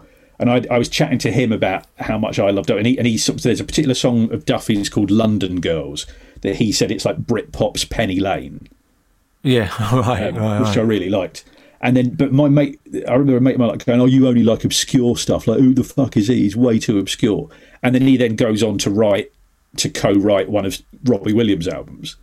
right. Yeah. So I remember being able to go, "Oh, I don't like obscure stuff. Look, he's it." Yeah. Yeah. That's fairly mainstream. That that uh, what was he called again? Who in, did the Wibbling rivalry? Uh, John Harris. John Harris. Yeah. He didn't have to do a lot of work in that interview, did he? Just No, yeah, yeah. Pretty much sat there, press record. In fact, um, a, if you've not read it, there's a book that John Harris wrote called "The Last Party: Britpop, Blair, and the Demise of British Rock." That is, it's absolutely brilliant. It's one. It's like it, you could do it in an afternoon. You, uh, it's impossible to put down. It's it's just a brilliant summary of those years. Oh, a- I've definitely listened absolutely terrific book. I mean, I definitely read that. That sounds really good. I like. Yeah, that's that is exact. There's a the um uh Creation Records film coming out. Yes, I just watched it. Uh, You watched the, it? the other night. It was it was screening as, as part of the uh, the Glasgow Film Festival. So I, I which you can watch online. So I paid. Oh. I didn't know you could watch that online. Of course, it's online. Yeah, Why has that It's- just dawned on me? it's a tremendously enjoyable mess. Right. It's it, it it doesn't necess- It's not necessarily a very good film, but I really enjoyed it. The, uh, Ed Byrne plays Alastair Campbell. No way. Really? Yeah. Oh, that's. I'm not sure. I I'll be able to really love, and they also, now. for some reason, I don't know if it's done as a dig at Noel, but the um because obviously it recreates uh, Alan seeing them at at at, uh, at King Tut's, Yeah. and they've the um the bloke they've got playing Noel could do with losing a few pounds. Oh, really? It's like they've gone for a. It's not a fat lookalike. I don't want to fat shame anyone. Yeah. But are you allowed to chubby shame? I think. I think that's acceptable. He's a. he- He's gone for shame. a very chubby looking Noel Gallagher. Oh yeah, well, Noel will be absolutely chuffed about that, I imagine. it's like that. Um, did you hear about that bloke who was in The Crown? The bloke I haven't watched The Crown. My wife watched it. He was the burglar, the one who who um, got into Oh, Michael Buckingham Palace. Fagan. Yeah, yeah. Yeah, he complained that the bloke who played him was a bit dull and not good looking enough. It's all right, mate. Don't take your part too seriously. Yeah. Jesus. It's because the, the it's suggested that Michael Fagan the, the thing that never gets reported is that he supposedly had a tug in front of the Queen. oh, I hope that's Um, true. So I, I would love, given that from what I gather of the Crown, they like going for the slightly more scandalous bits of, of royal history. I would love it if they just yeah, if, if, it, if it just showed him windmilling it in front of the Queen. maintaining eye contact with the corgis running for cover. Um, brilliant. Hey, thanks, Steve. Have you? Uh, is there, is there uh, any musicians or albums that you'd be absolutely annoyed? Um, there are there are so many here. Rob, because there are ones I almost want to send you. This is it, it's tricky with me because you can if you're too earnest, it Yeah. puts people off. Yeah. You've got to, you know, if you kind of go, you've got to see that. People like go, all right, mate, calm down. You, it's got to be like uh, one way in. Yeah. So I, did- I did it. There was a there's a an album I really love. There's a, a band called Neutral Milk Hotel. They've got one album called In the Aeroplane Over the Sea, and I mentioned it on Absolute Radio with Frank. Yeah. And they were all, and both Frank and Emily were, were taking the piss, like going, "All right, calm down, nerdy."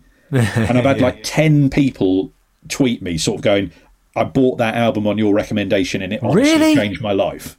You've you've influenced people to go and buy an album. Yeah. Oh, that's got to feel But good. it's but it's I'm trying to find the right happen. level of like not Yeah. too. Because I, I did you- once when I you tell Frank bought- and Emily your hit rate. That's ten now. That's ten I've Yeah, yeah, exactly. Ten over a course of eight years. so I once, before we filmed the Klang series, in fact, there was one of the cameramen was wearing an in an in the aeroplane over the sea T-shirt, and I went to him and said, "I've only just bought that record," and he said, "The cameraman he went, I envy you being able to hear that for the first time because Yeah.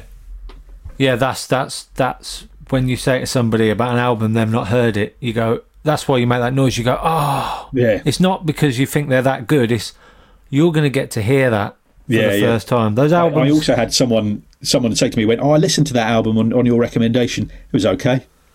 Yeah, that hurts, That's- doesn't it? that's the Like- killer. Yeah, it's like I don't think we could ever really properly relate to each other again now. Do Um, you? I, I had a question for you. I'm sorry. I will let you go. Because when you because obviously you often are doing the warm up for Pointless Yeah. while we're next door uh, preparing for the Russell Howard hour. Yeah, yeah, I'm still Um, not happy about that. Yeah, well, that's, it's it's quite a regular thing to come in and try and distract you while you're uh, Yeah. while you're warming up pensioners. I do warm up for Pointless, and uh, still haven't mentioned it yet. You write on the Russell Howard Hour with Steve Williams, another comedian, and uh, I was going to say Russell. Then, yeah, he writes on it. Um, you were in the studio next door. I was doing warm up on Pointless, so basically telling twenty-five pensioners to go, ooh, um, just wanting to die. But at least no one's seeing you do it. and then I look up. Hang on, Tony's coming in. Ruining an anecdote, Tony. What's a good anecdote? Come in. So yeah, you think. So I'm warming up, uh, thinking, well, you know, making pensioners go, Ooh, but at least no one, no one's watching, no one can see it. And I look over, and you, Stevie Williams, and Russell, and I think the producer, a producer Yeah. of the show, was there. Yeah. And you're all waving your arms and mimicking what I'm doing, going. Yeah, that felt good. Because I, I always like it because Klang were weirdly we were an answer once on um, I think four people knew who we were so we weren't we weren't even pointless. there, there was um, I remember one of the one of the bonus one of the jackpot questions was it was name an album track on Nevermind Oh, yeah. and um, and what I really wanted to know because I remember like trying to do it in real time and the only thing I could think of that I thought would be pointless was territorial pissings. And I remember having this thing of like going, how can are, you, are they allowed? How do you say territorial pissings as an answer on pointless? Yeah. No, Like, don't know what, how, how, how do you like? Do you have to sort of go territorial? and in the end, they just didn't cover it. It wasn't mentioned. yeah, that's what they would have done. Yeah, yeah. But I, but I wanted to like I, I, I don't know. I don't. I've, I've met Richard Osman very briefly. I don't know well enough to go. "R- Richard, do you remember like three years ago? Would territorial pissings have been an acceptable answer? Yeah, no, he probably. I, don't know what would have happened there. They, yeah, they just wouldn't have mentioned it. That's what we're at. Yeah, but it would have had to be. They would have had to, uh, maybe do asterisks or something for the. yeah, just say it, yeah. territorial. territorial P, and then can't say that. Yeah, but they would have had to. I did once influence uh, a bit of information on Pointless on my musical knowledge. Don't know if you knew that. It was um um. Hang on, hang on. Clash song, Rock the Casbah, Rock Yeah, yeah. the Casbah. So it was uh, writing partnerships, and it showed, or no, writers, and it showed the song, and then you got to guess who wrote it.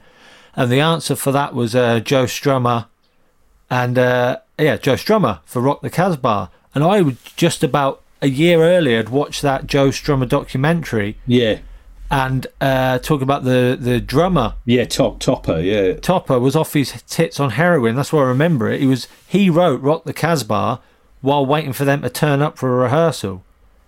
So he wrote that song, and that no one really knows that he wrote it. And because I remember it because he said then he got kicked out the band, and he's on his sofa off his tits on heroin, watching them on top of the pip, top of the pips, top of the pops, top of the pips. That's somebody who checks lemons. Um, top of the pops, playing "Rock the Casbah," his song, while he's on his on his sofa on on heroin. So I remember saying, uh, so the answer was Joe Strummer, and I remember grabbing someone and going, "Oh, oh, you need to change that to the drum." Yeah, so they yeah, just yeah. changed it to the Clash, Right, yeah, yeah. and uh, but yeah, they did a quick pickup and everything thanks Oh, to nice. me. I'm telling it because I said to them, "You're gonna have, you're gonna get emails from Clash fans. They're not gonna let that go." Yeah, yeah. Yeah, yeah. But uh, well, I'm glad I could clear that up. Well, I like the idea that Topper Headon's watching it at home. Again. Hopefully clean. Yeah, yeah, he's clean. Going, oh, first, first top of the pops. Now this. Now pointless. Now pointless. What Yeah. next? Watercolour challenge? Yeah. But uh, thank you very much, Yeah. Steve. I'm Uh, going to say, uh, because obviously we've called back to lots of previous shows because I've not mentioned Robyn Hitchcock, who is another one I could talk for a long time about. But so get Michael Legge on the on this. He was one of the- Michael Legge will talk much better about Robyn Hitchcock than I will. I was going to get Michael Legge on. Um, I was thinking just the other day I saw him and thought, oh, he's opinionated. And he wrote a great blog about how much he hated the new Stone Roses song once, which was amazing. Oh, yeah, yeah. I might get him on just read that out in a poetry kind of way. But um, thanks, mate. Thanks for Um, having us. I'm sorry I've waffled on for quite. That's all right. We'll do we'll do I- a part two. Yeah, I haven't because I've I, I've not spoken to someone who's not a member of my family for the, like, the last two fucking months. yeah, there is that. I know. But um, this is the first time I've seen producer Paul sneak off for a wee. yeah. Cheers. Thank you very much, Steve. Thanks for having us.